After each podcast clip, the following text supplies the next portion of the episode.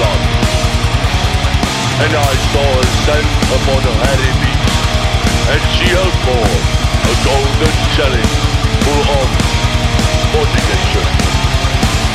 Upon her forehead was written, Behold, I am great mother of harlots, and all